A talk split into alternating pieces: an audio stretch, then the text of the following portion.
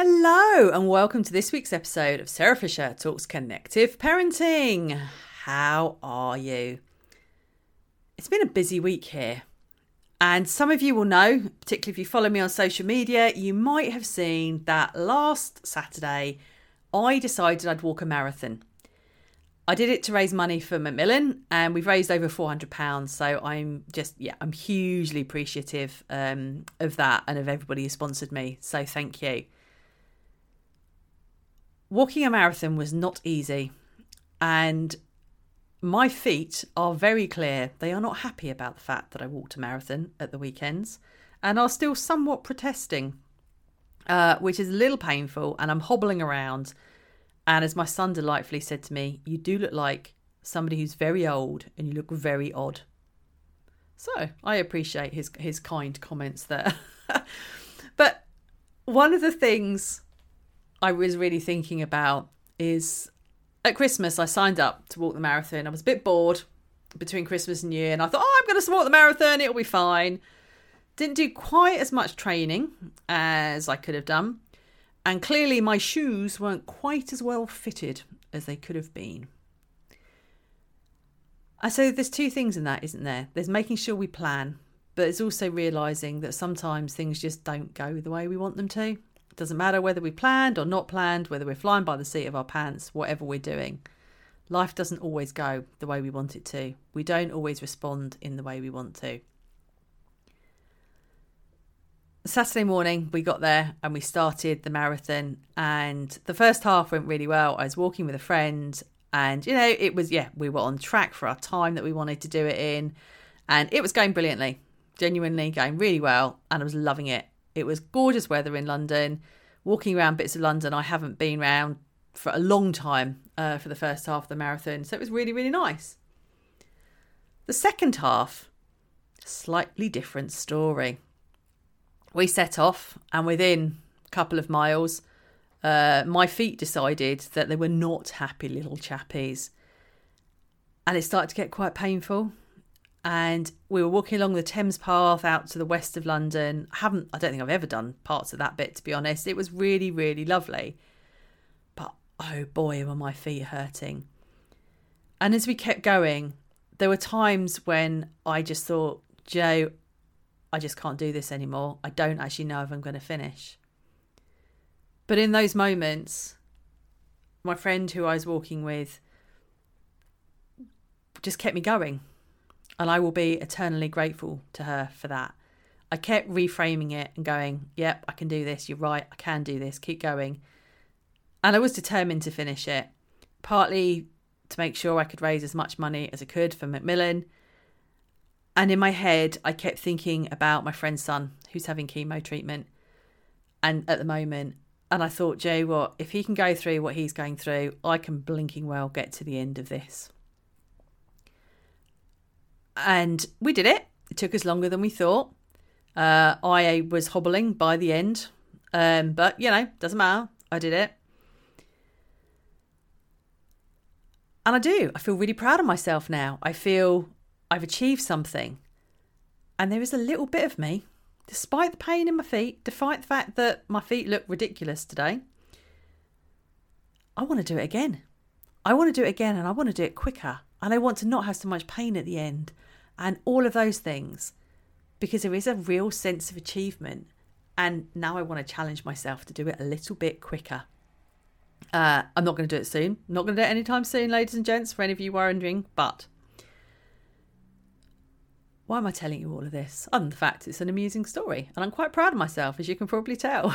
I am sharing it because it reminded me, and was, as I was lying on the sofa on Sunday, kind of reflecting and recovering and finishing off the Haribo that I hadn't managed to finish off the day before. I ate quite a lot of Haribo. I was thinking about the fact that during the walk, my own friend, who was obviously, we were walking together, kind of a supporter on the day, but everybody else who was on the walk were all cheering each other on, supporting each other, checking in if you walk past somebody and they were kind of sitting down, you know, doing all of that stuff. Having the right people in your boat who are cheering you on makes a huge difference. And it really got me reflecting on the power of having the right people, helpful help. Because I probably, if I'd been doing it by myself, I don't know whether I'd have been able to talk myself into carrying on. Probably, because I was pretty determined. But it would have been a lot harder. And having those people there who are going, come on, you're right, can you do it? Do you need a hand? What do you need? Are you, you know, that kind of stuff. And my friend saying, come on, get your ass in gear. We can do this. It just really kept me moving. And not only that, it helped me see that baby steps forward, however slow they are, however painful they might be, however much you might think, oh, I'm not sure I can do this, and walk gingerly through it. Baby steps get you to where you need to be. Baby steps keep you moving forward. And yes, it might be slower. And yes, it might be more painful. And yes, it might be more, you know, frustrating. And yes, you might think you can't do it. But when you've got the right support in front of you and to the side of you and behind you, it keeps you going. And when you keep saying to yourself, I can do this, when you keep topping up your tank, and you keep doing that self-care, which I talk about a lot, but it was really important, you can keep moving forward. And for me on Saturday, self-care, honestly, was Haribo. Praise the Lord for Haribo. Other sweets do exist. Got to be really careful there. It's a promotion. Other chewy sweets do exist.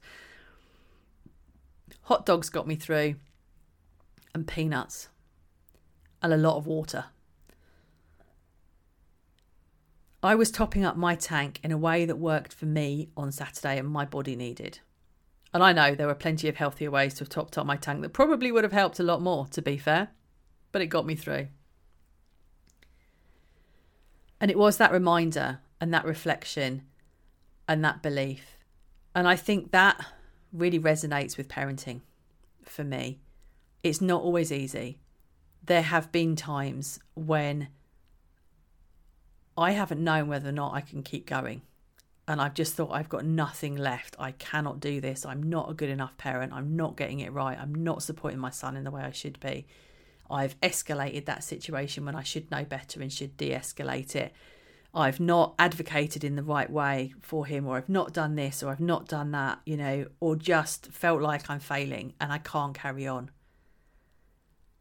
And what Saturday was a reminder of is that even when you think like you're not moving forward, when you feel like you're not getting anywhere, you are moving forward, you are helping.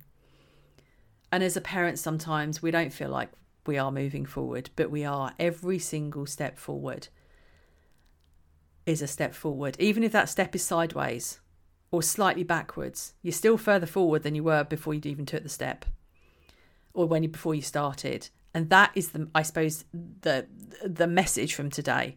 It's a marathon. It's not a sprint. It's not who can get to the line quickest.